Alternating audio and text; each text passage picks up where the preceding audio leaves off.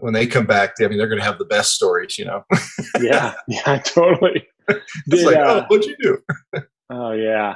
Yeah. I did this for an entire year. That's not fun. I'm, yeah, I'm, uh, I'm hoping that, you know, the more we can get out and do things, the less of, I mean, I think in a lot of ways, Zoom has been good. I mean, yeah. you can, and I think it's probably going to stay for the, but, oh, yeah. you know, there's always that weird pause. Is he done talking? Is it my turn to talk? You know, yeah, um, it's much better. And then you get a better feel for what someone's saying. Like someone may say something jokingly on a Zoom call, but you don't know their personality that well. And you're thinking, wow, where'd that come from? And then once you get to know the person, oh, that was that was a joke. Oh my god, that was funny. Yeah. yeah. As you can see, we Have got, I ever done that? Have I ever done that? No. no, I don't think anyone has.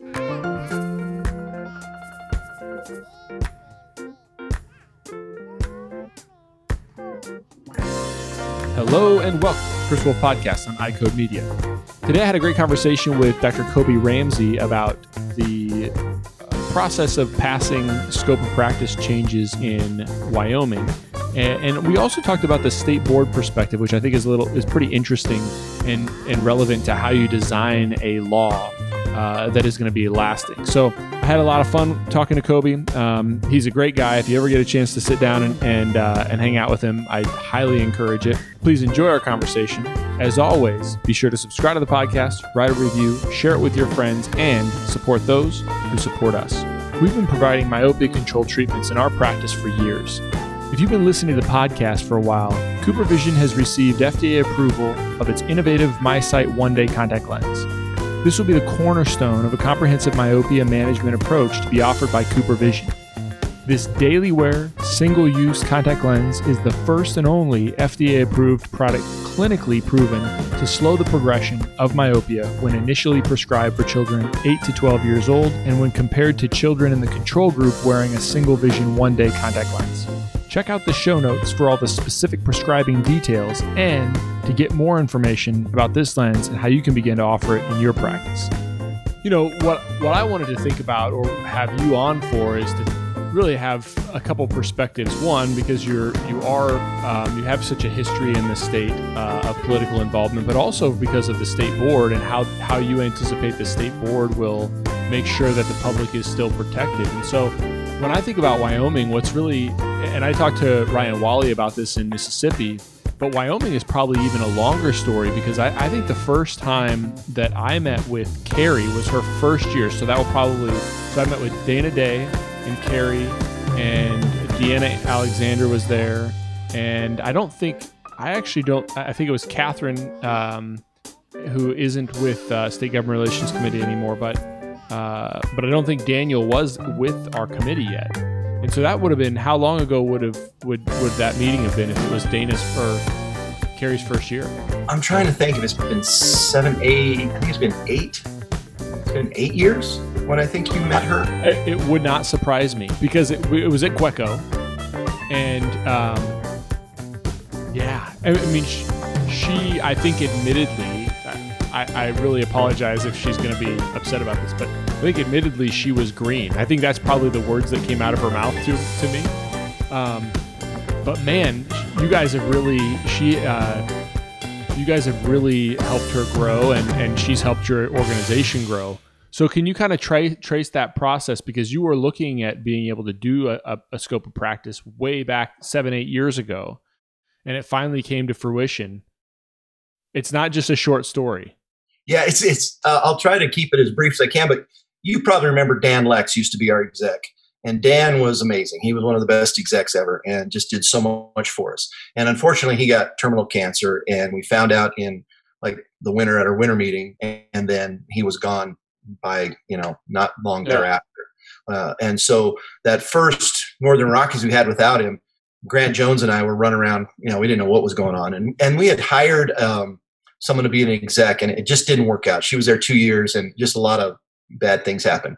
So uh, some people knew about Carrie, uh, asked if she would uh, apply for the job, and she did. And yeah, she was at first she didn't really know much about optometry, what was going on. She knew who her optometrist was, which was better than most people. She had an optometrist, and so um, she came along. hard worker, very smart, and she gets along well with everyone. She's got a great personality for what she does, being a lobbyist and an exec, and uh, very organized. And so when we started talking about, hey, let's get this going, as you know, we talked to you first, SGRC, and then we're kind of moving along and we're trying to get all the balls in place. And I think what really helped was about five years ago is when we got serious and we started, okay, let's put the work in, let's get going.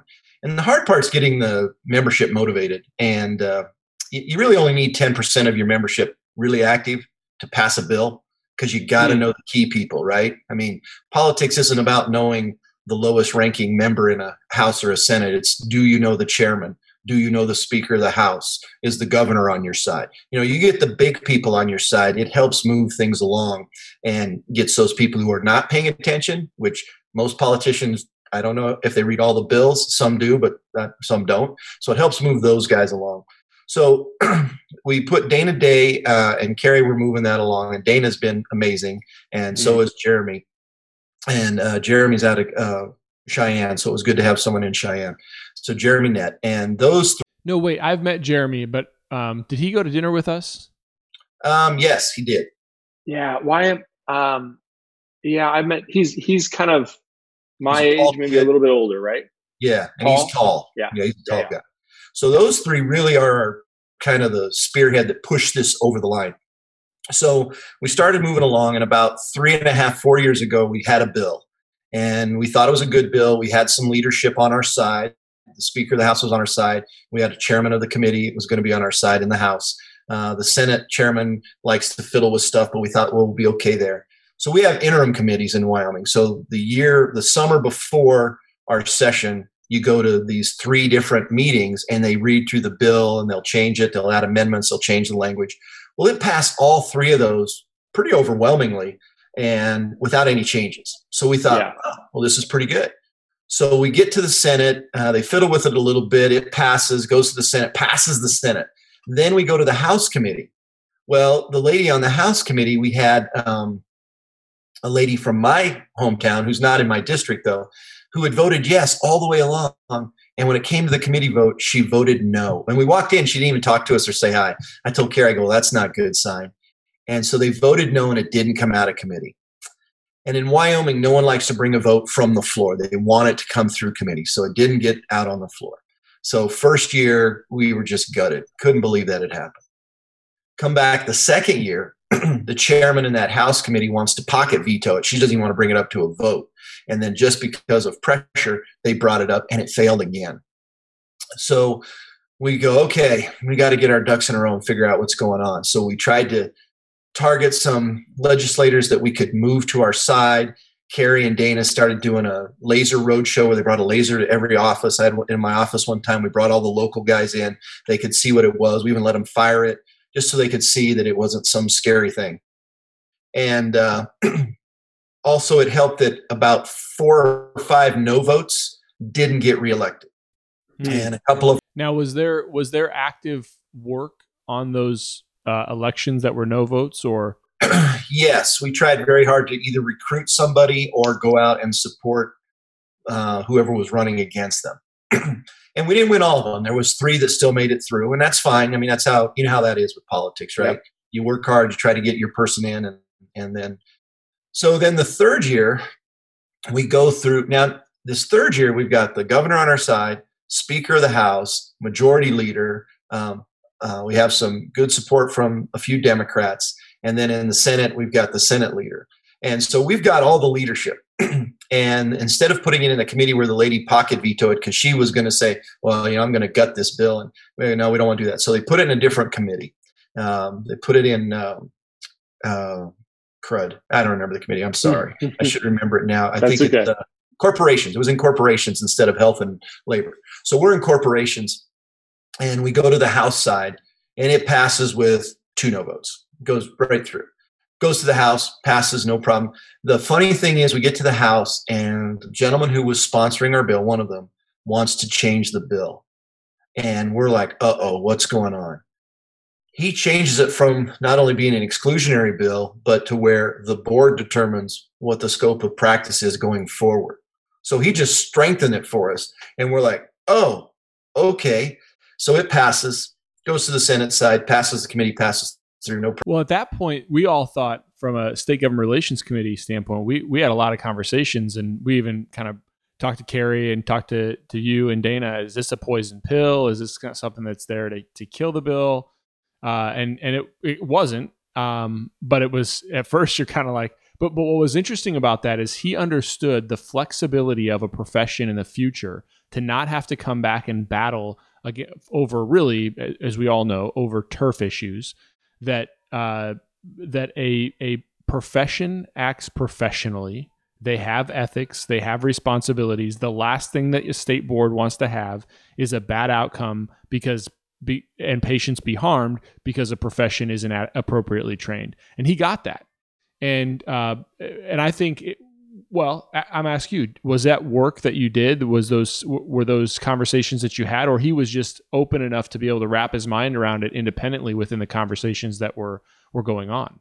Yeah, I think his local optometrists, I think uh, Carrie and Dana, and you know, and, and every doctor, I, and every legislator I talked to, and the doctors that I talked to when they were talking to legislators, we always talked about, you know, every time there's something new coming out, and medicine is changing so rapidly, we're going to have to be back here asking you to change the scope, and we're going to have this same argument.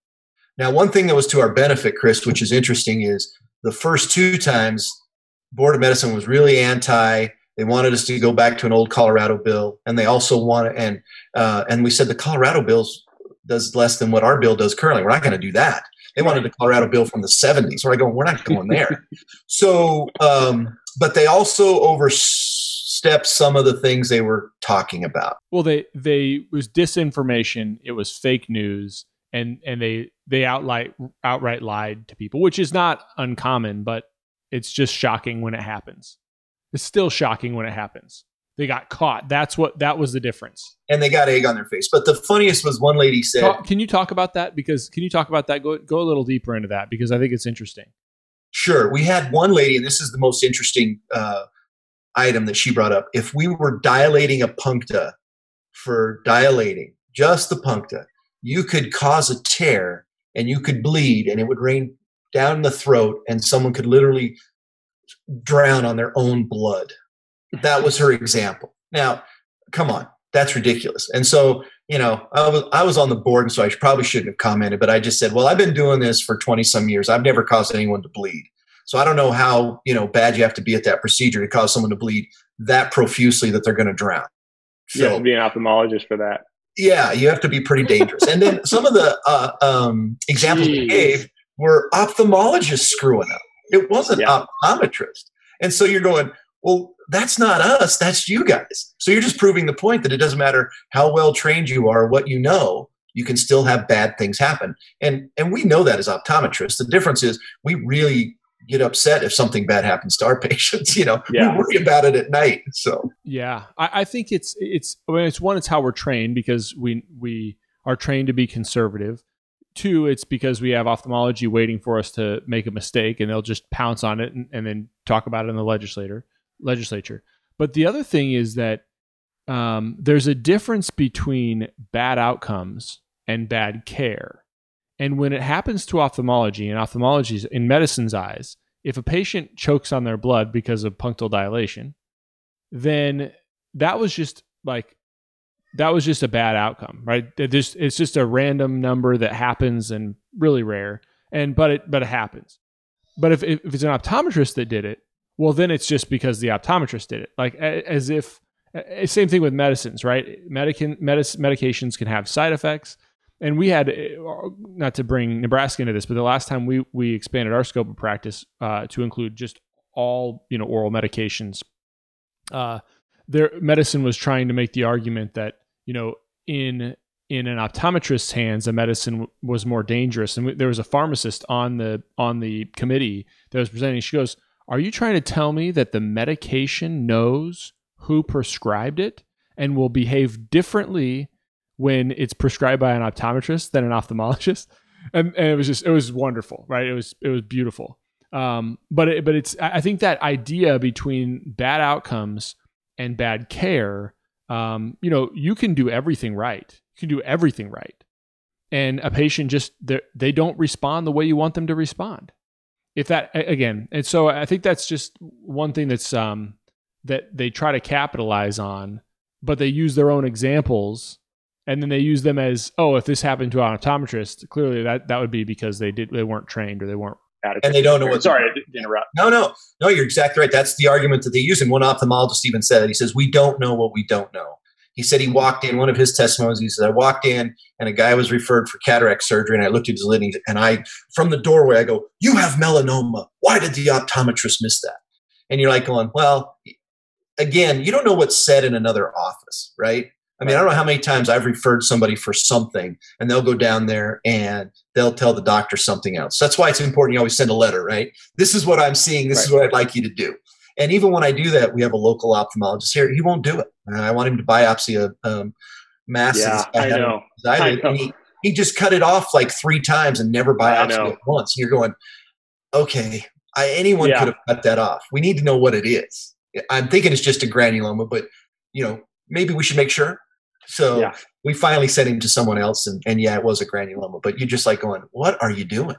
Yeah, it's it's amazing because I I've talked to Nate Lighthizer about this, not on the podcast, but um, you know, when when I was trained, uh, when you're thinking about benign or malignant lesions, um, you know, our our training is that even you know, I'm starting to think about a malignant um, sebaceous cell carcinoma on one recurrent chalazion, right? But the guys that I've sent, I send this stuff to, they're not thinking about it until they've cut it off three or four times. You know, it's like so. So that that just that just goes to our our conservative right, our conservative training, right. We're going to err on the side of caution uh, because of all the other reasons that we had talked about.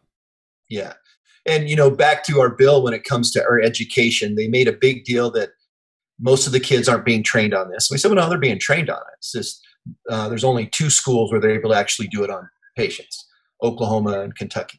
And they brought that up that well you're not even being you're not even doing it on patients. We said well yeah they are. And, and luckily we have three kids from wyoming going to upike well kentucky it's not upike anymore. Um, they uh, they zoomed in and testified no we had a girl hmm. last year. She did these procedures all through her last year rotation and we're going to be doing all these procedures through our rotation. And i want to come back to wyoming and do these procedures so that really was kind of a game changer for people who were kind of on the fence going well they're not really trained they're not doing it on patients they're doing it on you know mannequin eyes so that helped and then the other thing is you know we talked about how what our education is like and and what our CE is going forward. And you know, um, I'm on Arbo, so I'm going to give Arbo a little plug here. You know, they uh, years ago AOA and Arbo wanted to do this education, so they did the COPE and the OE tracker and all that garbage, and and then COPE.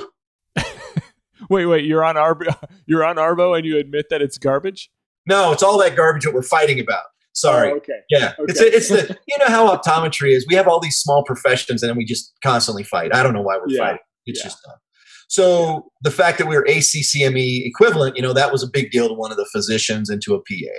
And so, you know, things that we have done in the past that maybe as optometrists we kind of gloss over and we don't take a second and think about, well, why did we do that so many years ago? And what is, and is that even important now? And you know, if it turned one or two votes for us, well, that makes a difference, you know. And they wanted to know going forward what our education would be like. And we talked to them about how you know, we have to now add opioid training in, and that was a mandate by the state. Although, funny story, when they passed the bill, Chris, they actually struck that paragraph out. Yeah. So, and so now, so now we're going to go back and put it back in rules and regs because we don't want them going in and messing with our bill. But you know, they actually took it out, and yeah. I don't know how they missed that, but they did. And uh, you know, and then they wanted us to make sure that uh, people, when they were doing the procedures, were being proctored. And we said, great. You know, and as we talked to people like David Cockrell, and I even talked to Chris Wroten about what they did in their states. And basically, you know, uh, we're going to set it up to where the doctor who is proctoring will determine when you're ready, because you know it may take you may be able to get it in one time, and I'm because right. I'm the way I am, it's going to take me three times, right? and so if that's the case, then that's fine, but you do it until you're proficient. And so we're going to let the proctoring doctor decide that. Um, Which is what it should be, right? That that's the way it should work. Yeah. Once you show competence, you need to keep showing it and keep showing it. That's ridiculous. So once yeah. you're competent, then we're going to let you move on. And uh, you know, the the big thing for us now on the state board is making sure they missed a lot of stuff in the law that they told us they wanted us to make sure happen. So now we have to make sure we can do it in rules and regs without having a way for someone to come back and say, well, that's not in the law. You can't do that. Like we mm-hmm. can't make someone get a second different license in order to do these procedures. But we're going to have to say, hey, this is standard of care. And in the standard of care, you're going to have to pass these milestones, graduate from an accredited college, mm-hmm. pass your boards, pass the modules on the advanced procedures, uh, you know, and have been proctored. And so, and then we have to figure out, okay, if someone comes from Louisiana to our state, do we just automatically say, oh, yeah, you're good? Um, so we're right in the middle of doing that right now. And one thing that's interesting, Chris, is you know you talk to the lawyers who write the law and the lawyers who write the bill for the lawyers who are passing the bill in your legislature. Then the lawyer who's over your board has a completely different opinion of it. And then he says, well, it depends on what a lawyer can prove in court. And you're going, wow, the law really isn't that solid sometimes. It's it's yeah. kind of a moving target.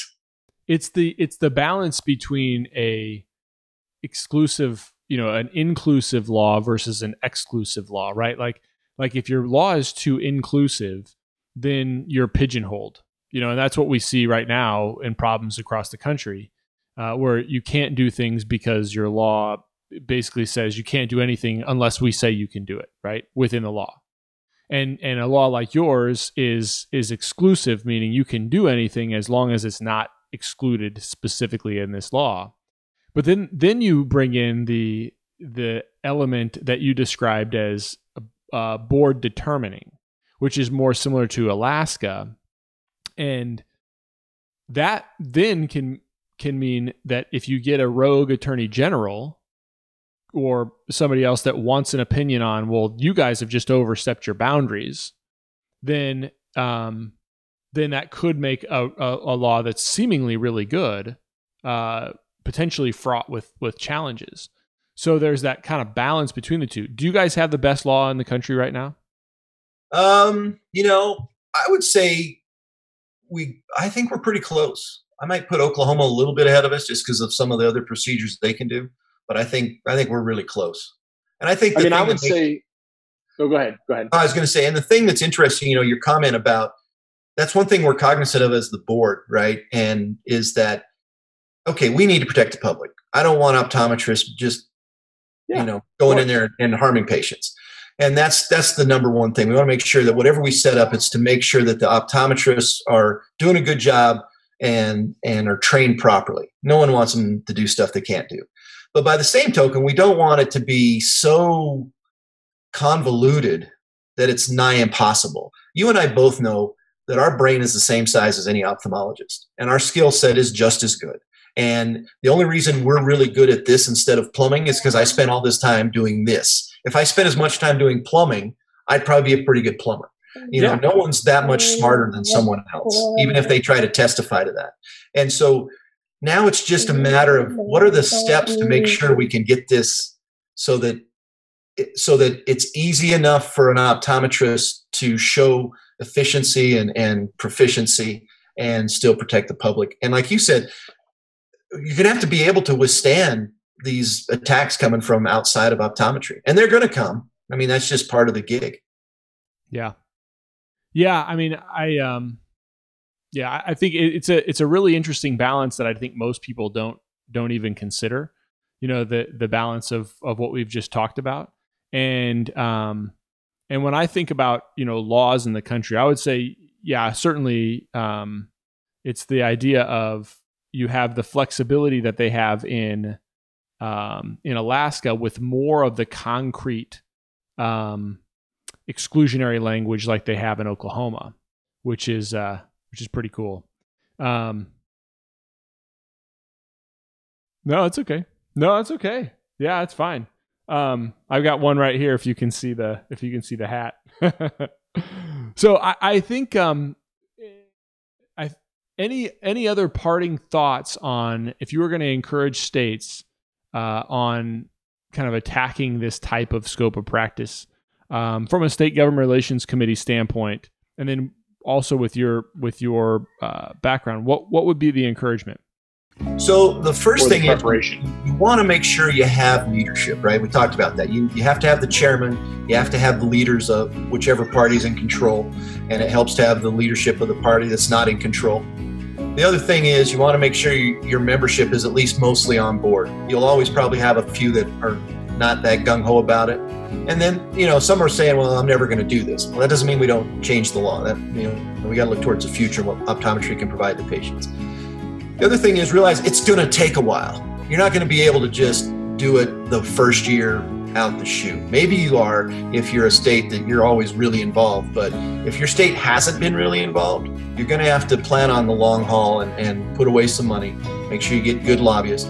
The other thing is never lie. Never lie. I mean, that just always will bite you. And then the other thing I would say is make sure if you can to try to do uh, exclusionary law.